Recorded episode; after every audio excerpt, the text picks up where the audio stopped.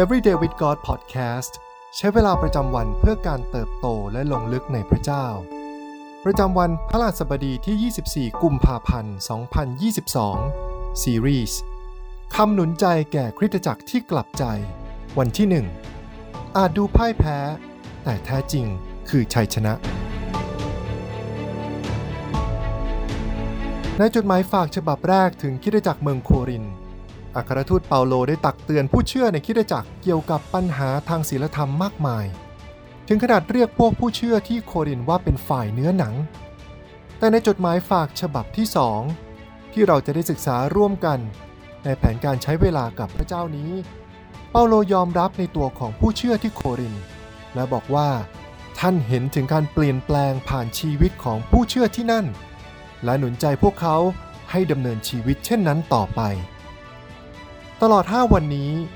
เราจะได้มาร่วมกัน ค้นพบถ้อยคำหนุนใจ ที่เปาโลเขียนถึงคริสตจักรที่กลับใจ และนั่นหมายถึงคำหนุนน้ำใจที่มีถึงชีวิตของเรา ซึ่งได้กลับใจใหม่กับพระเจ้าในทุกๆวันด้วยเช่นกัน ในพระธรรม2โครินธ์บทที่2ข้อที่ 14 แต่ขอบพระคุณพระเจ้า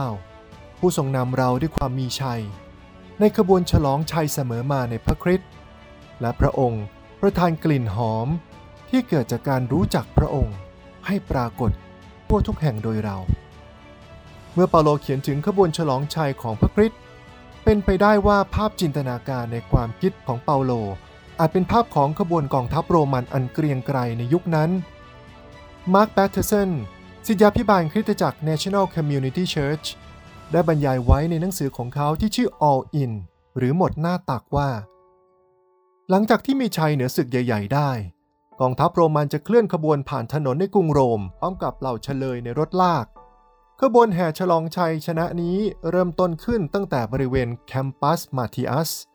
เคลื่อนขบวนยาวผ่านสถานที่ต่างๆ ของเมือง ไปจนถึงเนินเขาคาปิโตลิเน่หากใครที่เคยไปเที่ยวที่โรม คงจินตนาการถึงความยิ่งใหญ่ของสถาปัตยกรรม และความรุ่งเรืองของอาณาจักรโรมันในอดีตได้เป็นอย่างดี หรืออาจจะลองนึกเล่น ๆ ดูว่า หากวันนี้ เราอยู่ในเมืองที่ดูยิ่งใหญ่และทันสมัยที่สุดในโลก และมีขบวนแห่ ขบวนพาเหรดอันยิ่งใหญ่ของบุคคลสำคัญสักคนผ่านมา นั่นก็คงเป็นภาพที่น่าตื่นตาตื่นใจ และประทับใจไม่ใช่น้อย แต่หากเรานึกถึงขบวนกองทัพแห่งชัยชนะของพระคริสต์ ขบวนของเราคงจะเริ่มต้นที่กางเขนของพระองค์ โดยมีพระเยซูคริสต์เป็นจอมกษัตริย์ เหนือกษัตริย์ทั้งปวง แล้วเราเป็นเหล่าเฉลยที่อยู่ในรถลากของพระองค์ เป็นผู้คนที่พระองค์ได้ไถ่ถอนให้เป็นไทยจากความบาปและความตาย แต่นั่นก็เป็นเพียงก้าวแรกของความเชื่อ การเดินติดตามพระเยซูด้วยทั้งหมดที่มี เทหมดหน้าตักของเรา ในการเดินตามเส้นทางที่พระองค์ทรงนำเราไป ไม่ว่าจะเป็นที่ใด อาจเป็นถนนแห่งชัยชนะในกรุงโรม หรืออาจเป็นถนนแห่งความเศร้าโศก อย่างเวียโดโลโรซาที่พระเยซูทรงใช้เดินไปยังกางเขน แต่ไม่ว่าเส้นทางนั้นจะเป็นอะไร พระเจ้าก็ยังคงนำเราอยู่เบื้องหน้าขบวนแห่งชัยชนะของพระองค์อยู่เสมอ แม้เราอาจจะรู้สึกว่ามีบางช่วงเวลาของชีวิตเรา ที่เราไม่ได้อยู่ในขบวนของพระเจ้าคำหนุนใจในวันนี้ก็คือ เราไม่ใช่คนเดียวที่รู้สึกเช่นนั้น แม้แต่เปาโลเองก็เช่นกัน เพราะในจดหมายฝากฉบับเดียวกันนี้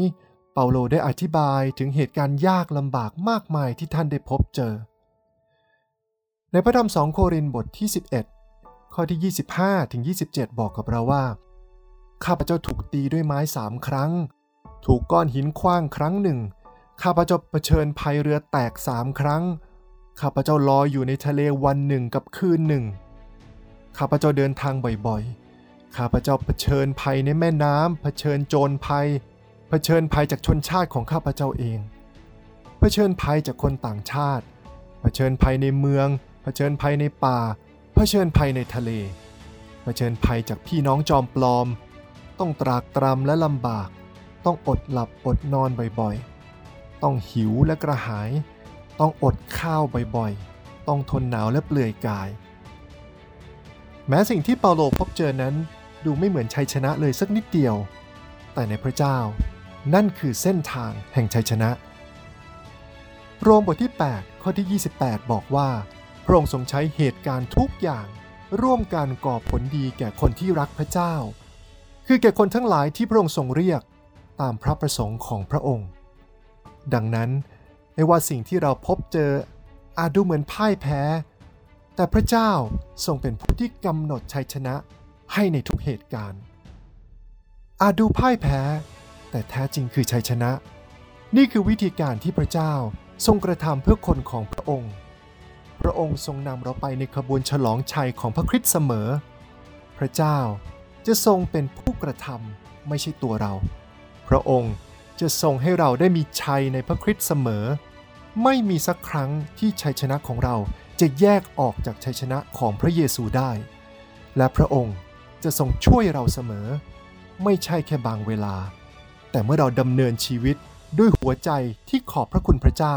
ในชัยชนะของพระองค์ กลิ่นหอมที่เกิดจากการได้รู้จักพระเจ้า ก็จะปรากฏไปยังโลก ผ่านชีวิตเรา สิ่งที่ต้องไข้ครวญในวันนี้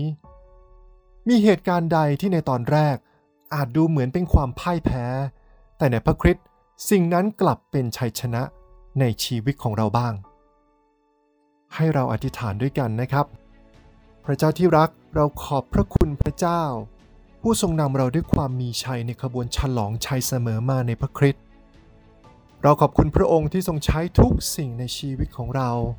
เพื่อให้เราได้เป็นพร เป็นตัวแทนของพระองค์เพื่อประกาศให้โลกได้รู้จักความรัก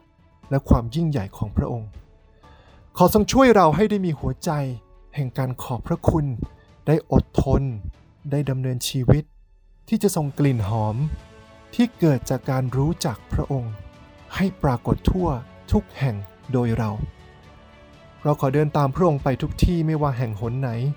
เราขออยู่ในขบวนแห่งชัยชนะของพระองค์เสมอ อธิษฐานในพระนามพระเยซู เอเมน